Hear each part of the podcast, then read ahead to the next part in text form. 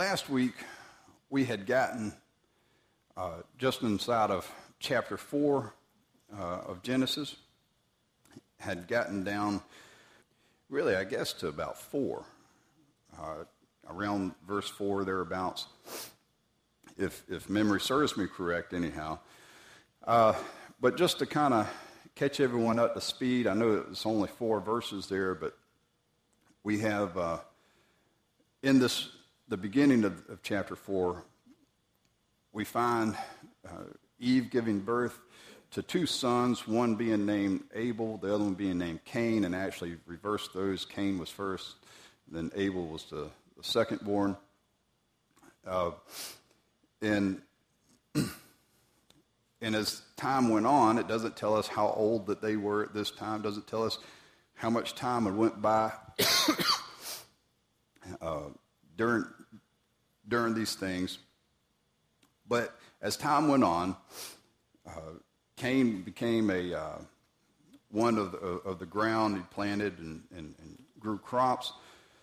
Uh, to where Abel was a shepherd and and had his flocks that he looked after. And they both wanted to bring an offering to God. They made their offerings, and uh, we went into that different aspects there as far as um, uh, their offerings last week. Um, but ultimately, Abel's offering was accepted, and Cain's wasn't. Uh, we brought up Hebrews 11 and verse 4 last week, where it says that by faith, Abel offered a more excellent sacrifice than Cain, through which he obtained uh, witness that he was righteous, God testifying of his gifts. And through it, uh, being dead still speaks. Main aspect that I was wanting to get out there is the very first part where it says, by Abel, by faith, Abel made, Abel offered to God a more excellent sacrifice than Cain.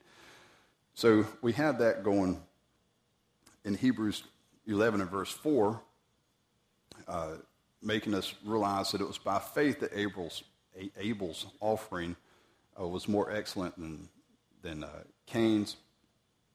Uh, in 1 John chapter 3 and verse 12, we also uh, realize there in the latter part that uh, it was because of his works being Cain's were evil and his brothers being Abel's was righteous as, uh, as far as the, the offerings there go. But that's where we, we kind of came up to because they had, ultimately what I was trying to get at was that they were, they had been born livelihoods, I guess you can call it, where Cain was a, a keeper of the crops and Abel was a keeper of the sheep or flocks. Um, and then they brought an offering, but Cain's was not accepted. Now, we're going to get into uh, basically starting in verse 5 uh, here in just a moment, but any thoughts or comments we might have up to this point? All right. Seeing none, we're going to keep on going. Uh, in verse 5, it says, well, the latter part of verse 5 says, And Cain was very angry, and his countenance fell. Uh, if I remember right, uh, in other translations, uh, it, it, says his face had fell. Um, but verse 6 keeps going, and it says, So the Lord said to Cain, Why are you angry? Why has your countenance fell, fallen? If you do well, will you not be accepted? And if you do not, and if you do not do well, sin lies at the door, and its desire is for you, but you should rule over it. All right.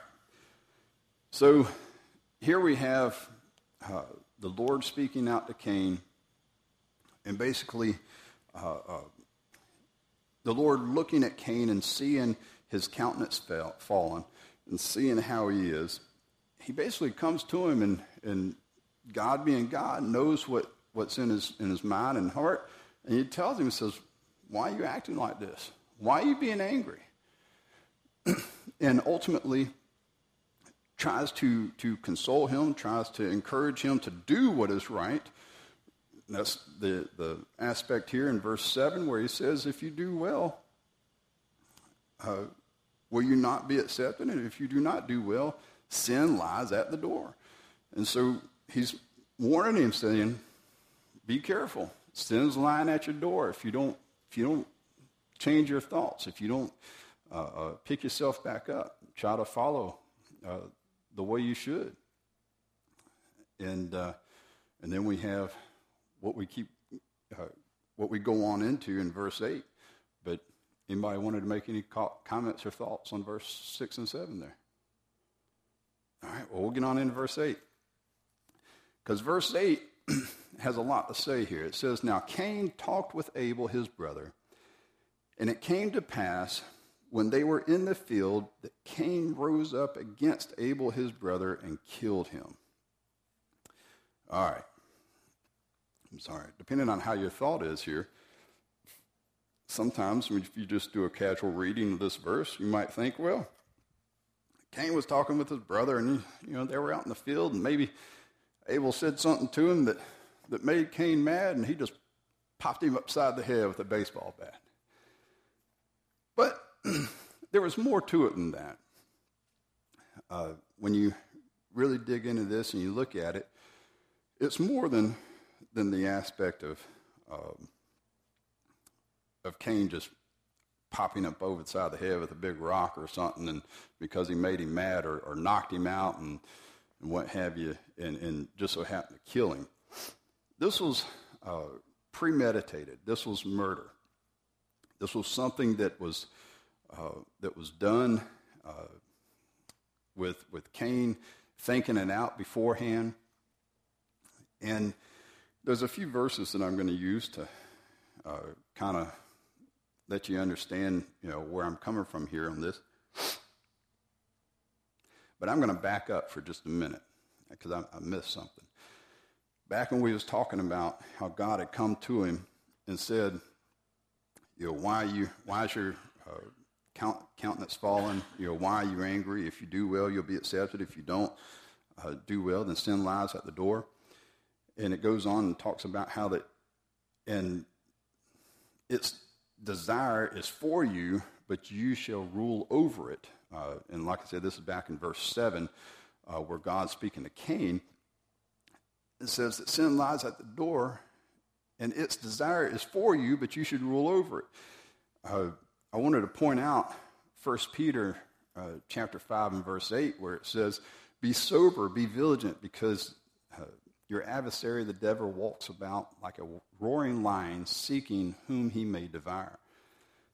These two uh, verses have a lot of, uh, of, of things that you can kind of intertwine here. I mean, for one, God's telling Cain that sin lies at his, at his door if he does not do well, and, and its desire is for you. The sin's desire is for him. Uh, and that's when you look at 1 Peter uh, 5 and verse 8, it says that the devil walks about like a roaring lion, seeking whom he may devour. Once again, uh, uh, that was sin's desires to is to is for him.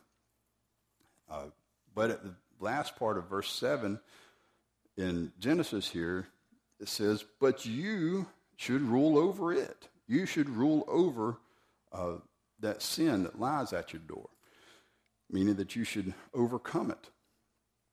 Just wanted to point that out. Uh, Mike, do you have something? Exactly, exactly. God didn't want to, to punish him uh, just for, for not offering a, a, a, the sacrifice that he was supposed to or the way that he was supposed to.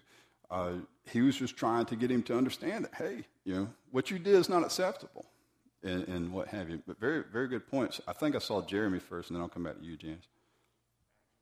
Yeah, Abel was, was, was better than me, so I'm going to take him out so that I can be the best. Uh, I think Roger has something. I, no, I think I saw Jeff, maybe. Right? Uh, for those of you who might not have heard, Roger made mention that there's three powerful forces that go along here. Anger, which is what uh, Janice and, and Jeremy would, had made reference to, but then uh, pride and uh, jealousy.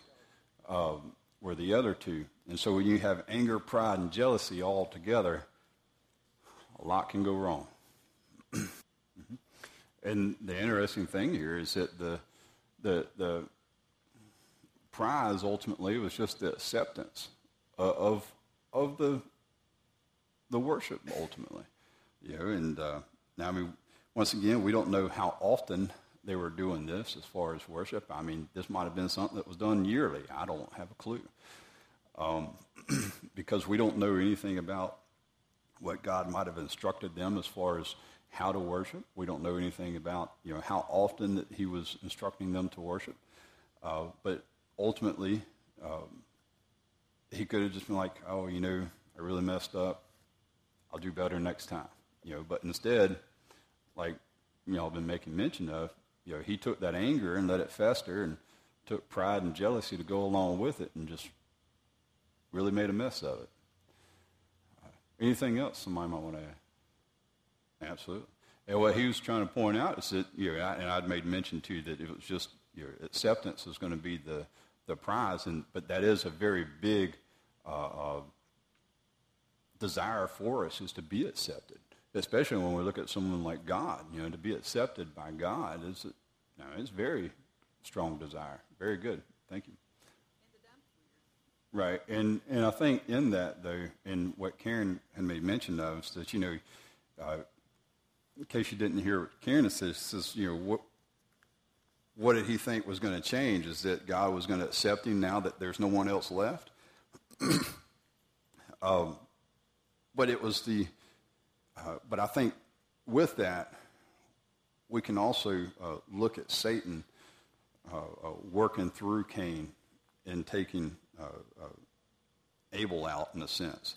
And I was reading a commentary about that as far as I wasn't going to bring it up, but since it came up, I thought I'll shed some, share with you something that I'd read in a commentary as far as this goes, as far as it could have been that, that Satan was looking and said, Oh, well, look, we took care of the, the younger child, the one, the promised child ultimately, Abel, which you know, was uh, uh, is thought of, at least right now, we could look at it and say, well, it could have been the promised child, seeing that his offering was accepted, Cain's wasn't, and the way that Cain acted, you know, it could have been that Abel was going to be the the um, the promised child that you know, the Savior was going to come from and Satan possibly working through Cain to take Abel out, and Satan feeling like he won again. Um, but as we all know, you know, God gives him a, a, another son at the end of chapter four, but I'm not going to get to that one yet. But uh, it, uh, Julian and Mike, absolutely, absolutely. When we get angry, a lot of times we don't think, we just act, and that's something that we should all take a lesson from. All right, well, getting back to verse 8 uh, in Genesis 4, where Cain had, had talked with his brother, and, uh, and, and they went out into the field, and that's when Cain rose up against him and took him out. Like I said, this was something that, that Cain had, had planned out in his mind. It, was, it wasn't something that just kind of came about that, that they got mad while they was out in the field again, and, and Cain thought he'd you know, take matters in his own hands at this time. But I didn't put the passage down because I read it and, and I kind of I could see where the, the commentary was leading to, but basically in, in the law of Moses it talks about how that when if you was to be out in the field and um, someone was to kill someone out in the field, that ultimately that was premeditated because you got them out into the field to begin with. You didn't just do it right there. You took them out away from everything else to where it was just going to be you and him or you and whoever.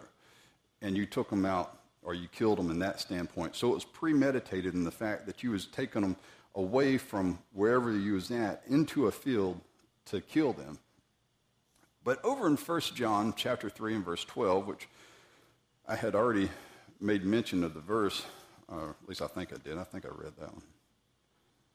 I don't know if I did or not a minute ago, but I had it in my notes for earlier, where it says, Cain, who was of the wicked one, and murdered his brother.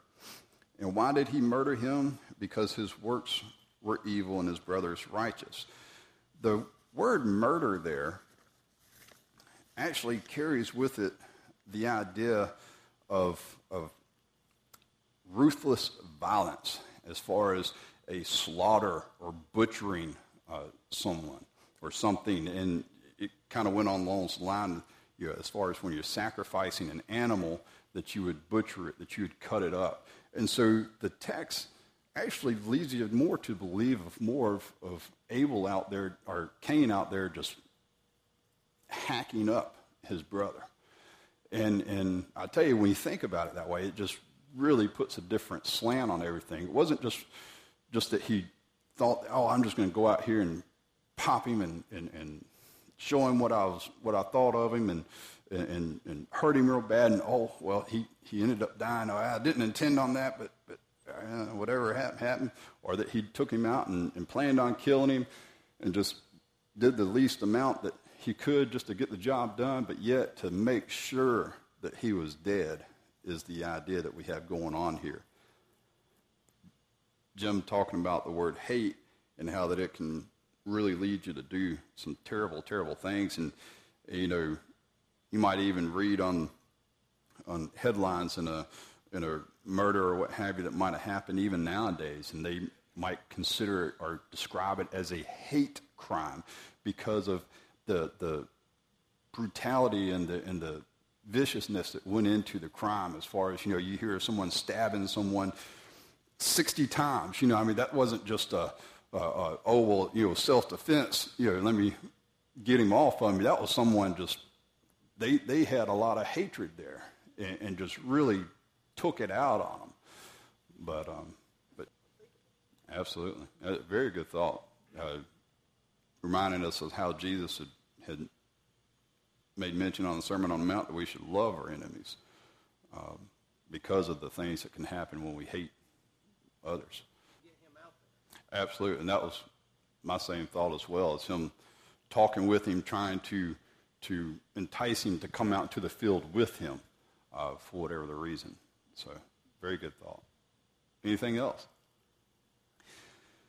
Well, after this happens, as uh, Mike made mention of, the Lord came to Cain and says, Where is, your, where is Abel, your brother? He said, I do not know. Am I my brother's keeper? Now, we talked about uh, the aspect of God asking questions that he already knew the answer to uh, back in chapter 3 when he uh, was going through the garden after uh, Adam and Eve had partaken of the forbidden fruit and says, Where are you? Uh, asking the question. But here, once again, it's one of those questions that God asked, already knowing the answer to, but ultimately giving Cain the opportunity to um, uh, uh, confess of his crimes and, and bring them forth to God.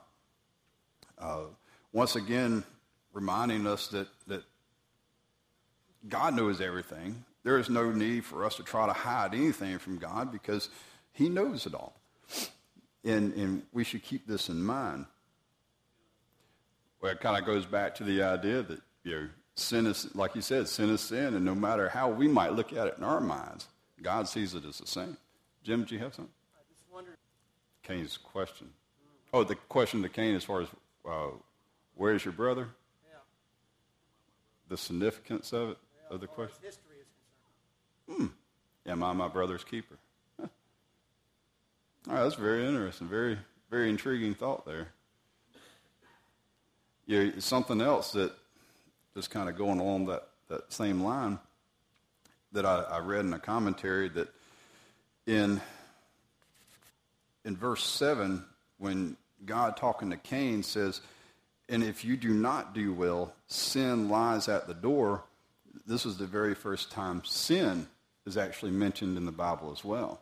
Even in chapter 3 when we read of, of uh, the wrongdoings that, that Adam and Eve had, had eaten of the fruit, it's still not made mention of sin, but yet here in verse 7, it was the very first time sin is actually mentioned. So just another little thought there. But I tell you what, we're going to stop right there before we get on into the punishments, and we'll get into that next week. Thank you very much for your uh, comments and attention.